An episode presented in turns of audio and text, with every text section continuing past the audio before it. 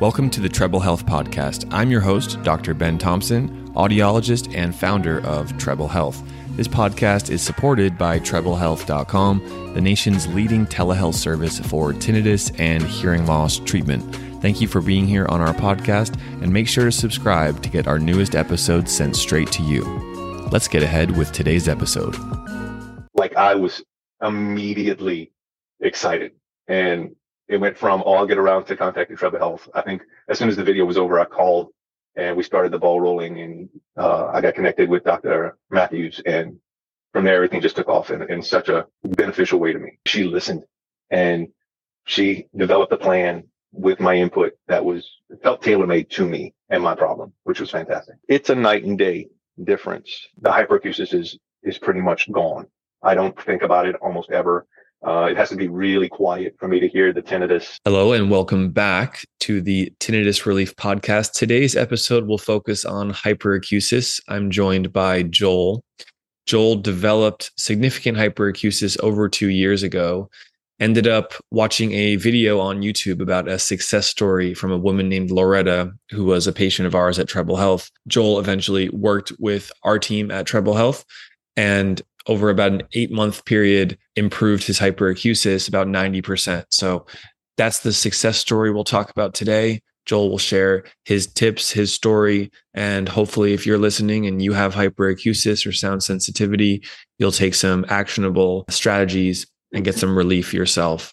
So, Joel, take us back to when this all first started. What were the symptoms that you experienced when the hyperacusis was bad? What kinds of sounds were triggering you in your home and at your workplace? Okay.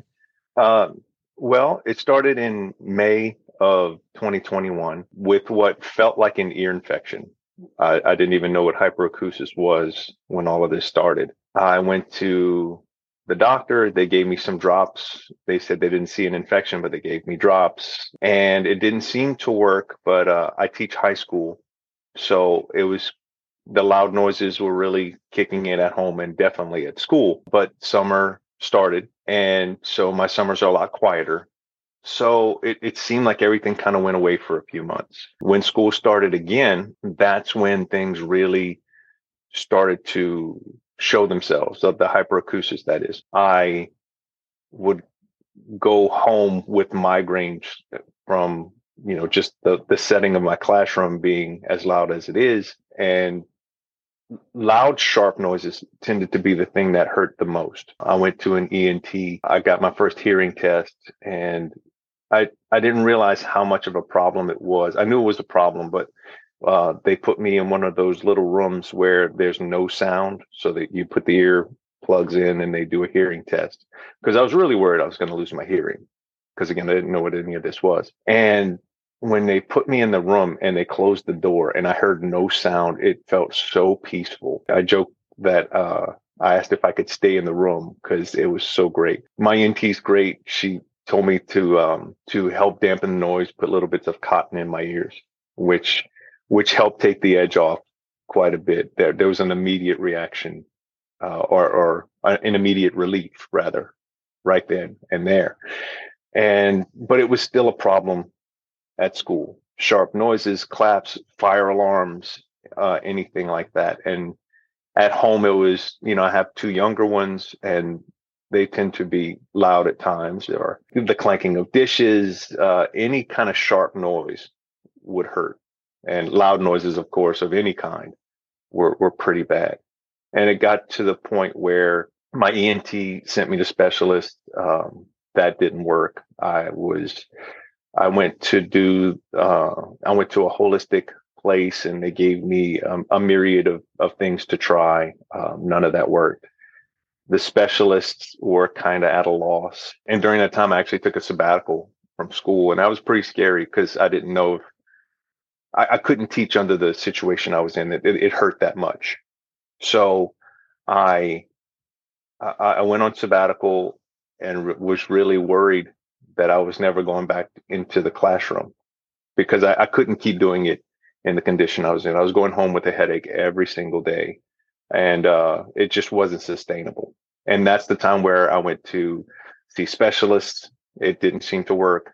Uh, I went to see a psychologist because uh, all of the ear specialists said, no, it's not, it's not the ears. Your ears are fine. And uh, we tried uh, hypnosis, meditation, and things like that, which seemed to help a little, uh, enough to where I could eventually go back to work after a few months. But I was still having to deal with it. And for about half a year, I spent my teaching career as this is my new normal. I had cotton in my ears and I was just doing my best. My kids were actually really awesome about it. They really tried. They would fuss at each other when a student would clap or scream or, you know, you'd like do woohoo when they won a game we were playing. They were really awesome. And so they, I just figured this is my new normal and that was it. Uh, until the early summer of uh, 2022 when I, I saw, I, I, again, I, I thought I need to figure out how to do this. So I got on YouTube, I typed in hyperacusis. Uh, by this time, tinnitus had also developed. So I just started uh, doing a search in YouTube and, and your channel popped up. And I was like, okay, this sounds similar to what I'm having. Maybe these people can help right? Uh, I, I, went on the website, I went on a Treble Health website, and I looked around. I was like, okay, I'll I'll get to it. I'll get to it. And then literally two weeks later, I saw the Loretta video, and when you were interviewing her, it felt like you might as well have been interviewing me. All of her symptoms were the same. All of her problems were the same.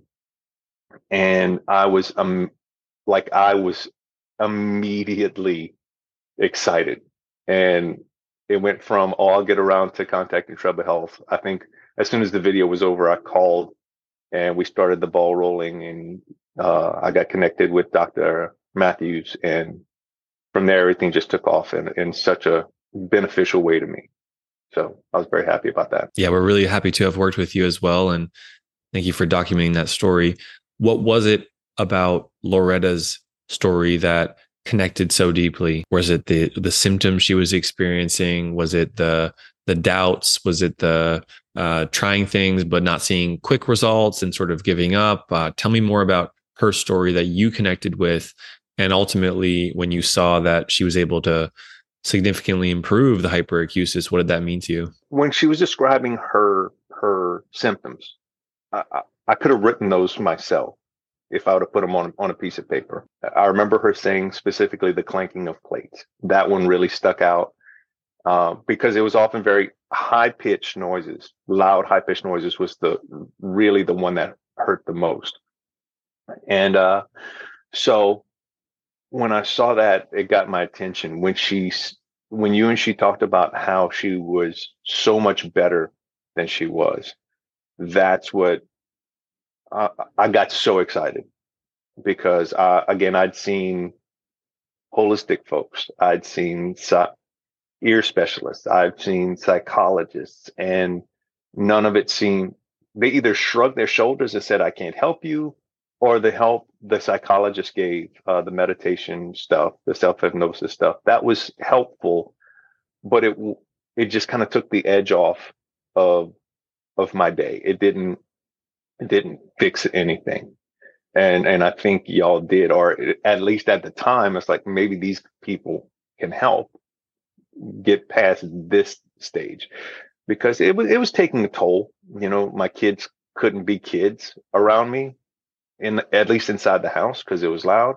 I love loud music and that was completely off the table. I enjoy playing guitar as badly as I do. I enjoy it for myself. I couldn't do that because uh, playing some of the higher notes really hurt my ears. So I, I was really in a in a, a funk, uh, and so I was willing to try anything, so to speak, and uh, and I had really, and so when I saw how excited she was about the success, I thought there's there's nothing to lose here, and so I contacted you right away. And then you were paired with one of our audiologists, and that was over telehealth. Uh, her name is Dr. Sarah Matthews.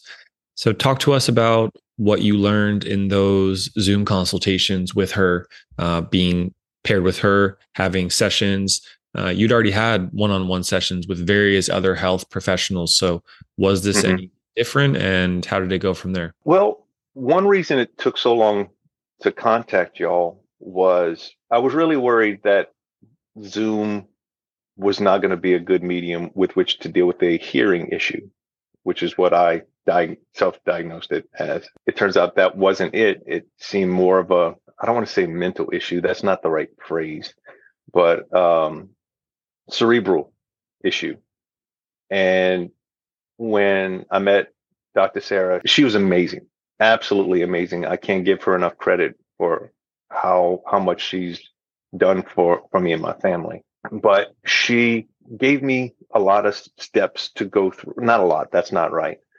She gave me the tools I needed to gradually, I say gradually, um, but to eventually get my my life back through reducing the hyperacusis. And again, tinnitus did show up at some point, but it was never a, the bigger deal. The bigger deal was always the hyperacusis. That was always the focus. And she was amazing at getting that dialed in. She did not come in with a pre pre-packaged plan. This is what we do. She she listened to me. She made suggestions. She made me feel like I was part of the healing process. I wasn't just the result of the process that I needed to take an active role. And she listened and she developed a plan with my input that was felt tailor made to me and my problem, which was fantastic. Mm. So you had the bothersome hyperacusis for uh, about one year, and then you reached out to our team and you worked with Dr. Sarah for about eight months. So, how much better are you today than when the hyperacusis was at its worst? What percentage better are you? It's a night and day difference. I used to constantly, when I left the house, uh, you know, last step before grabbing my keys or grabbing my phone was cotton in the ears, or I tried some other um, more permanent uh, earpiece, uh, ear fillers, I guess you could call them. Uh, I kept losing them, so I quit buying them because they were they weren't necessarily cheap, but they were effective. But anyway, I I had the cotton in my ears, and eventually I started forgetting them every once in a while, and it was okay. And through the different therapies, and you asked me this, and we I got I sidetracked myself. The two major tools that she gave me was, and I, I forget what the actual names were, but what she let me nickname uh, sound therapy, or maybe that was her term. I honestly can't remember. Where I had that's these, the, that, um, that's the correct term, sound therapy. Yeah, typically we would put devices on the ears, either the uh, either tinnitus maskers, hearing aids, ear level sound therapy devices, bone, sometimes bone conduction headphones, which is what you ended up using, correct? I did. And so we had this white noise playing to always take the edge off of the sounds around me, which was really, really nice because I teach it, having it set up in a, on my desk in my class wouldn't necessarily work because I was constantly moving away from it. I tried having my my phone, which is was the source of my white noise, hanging on a lanyard on my chest but I I had to like paper clip it to a button because it would fly all over the place. It wasn't terribly useful. Uh, a friend of mine suggested these, and it it was definitely a game changer. I could listen to the sound therapy all day long, um, just enough to take the edge off to make the tinnitus almost go away. And then the other major therapy that we used was the um, what we called uh, 15 minutes of loud. That's what I nicknamed it. I, where and again, I'm I'm probably really messing up the terms that she said in a very uh, medically sound way, but she said that I needed to retrain my brain to not be scared of noise, and so I was able to use my guitar to control the amount the the volume of sound that I was reintroducing my my brain to. And so I basically was training myself to not react to the loud noises as I had been. And because of that, I was able to develop a much higher tolerance for sounds around me. And the 15 minutes at this level became 20 minutes at this level or 25 minutes at this level. It was a gradual increase of sound that I was in complete control of. And that seemed to be the, the key to it for me was being able to build that threshold up. And we've gotten to the point now where there are still things that I would be hesitant to do. Going to an indoor concert would be would still make me somewhat nervous uh, without any kind of ear protection, cotton in my ears, etc. Going to a pep rally in our school gym uh, would not be good. My my administration has been very nice and given me outside responsibilities during pep rallies. But literally, other than that, I, the hyperacusis is is pretty much gone. I don't think about it almost ever. Uh, it has to be really quiet for me to hear the tinnitus. You know, we play music in the house. Uh, we we watch movies really loud in the house. Um, so it's been fantastic. What percentage better do you think is the hyperacusis? Oh, 90, 95%. Like literally the only things I would be hesitant to do that I normally do or used to do rather would be a loud indoor concert. Other than that, my my life is completely back to normal. Well, I'm really happy to hear this. And obviously, you did a lot of work to make it happen. Uh, you use consistent sound therapy that's recommended for someone who has hyperacusis and tinnitus or just hyperacusis. And you also learn these other tools, one of them being, you know, gentle exposure, where you control your exposure to certain sounds in a controlled environment and uh, just increasing that a bit over time. Of course, uh, we want each each person who's listening to have professional guidance in this because there are details that do matter. Uh, but Joel's story is giving us giving us some tips and some tools uh, for free here on YouTube, which is great. If you're watching this and this has been helpful, please comment on YouTube helpful. And uh, like Joel said, there is hope for hyperacusis if if he can improve his case 90 to 95% in less than one year uh, after it was bothering him for quite a significant amount of time. He'd been to other specialists. They didn't really have many options for him. Uh, i think this story is one of the many that gives us hope uh, for those who have sound sensitivity or hyperacusis. So that's one of our main messages as well is to not give up. And I know it can be frustrating or even dismissive to go to other doctors and be told there's not much you can do. But actually, for those who specialize in hyperacusis treatment, sound sensitivity treatment, uh, there are real solutions out there. Joel, do you have any motivating or uh, words of words of encouragement for the listeners who may may have been in that position you were in uh, about a year ago? Just to not get discouraged, which I was for a while, and it was it was pretty tough. There, it, it can be fixed. It doesn't happen overnight, but um, like I said, Dr. Matthews was, she gave me my life back. And it took work on my part, but uh, if she is an example of your, your staff there, I, I, I, couldn't recommend contacting you enough. I've actually found some friends of mine who are having the same problem and I've directed them to you as well. And hopefully they'll get the same results. Thank you so much. And yeah, to anyone who's listening, um, overall, I think Joel's story represents his individual uh, journey. So each person's is different, and uh, you know, typically we'd like to have some some good quality earplugs in the ears. Uh, we don't need to rely on cotton. I think that was jo- Joel's personal twist there. Um, I just wanted to I just wanted to add that add that to the conversation. Uh, I, I don't want any of you emailing us in three months saying I've been trying the cotton, like Joel said, and it's not working.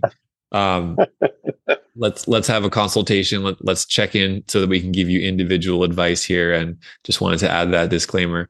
Joel, thank you so much. Really appreciate you and keep it up. Just keep doing what you've been doing. Uh, maintain the progress you've had. Keep playing that guitar, and you're definitely uh, back to your back to your normal life, which is which is excellent.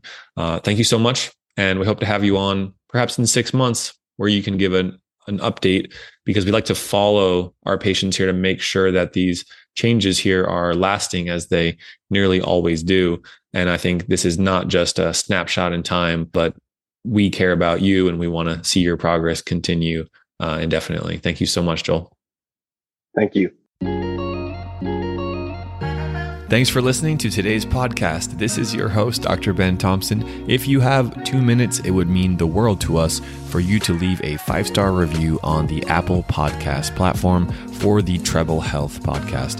Thank you for your time. And if you need any services for tinnitus or hearing aids, please head over to treblehealth.com and our team of expert audiologists will be able to help you via telehealth. Have a great one and see you soon.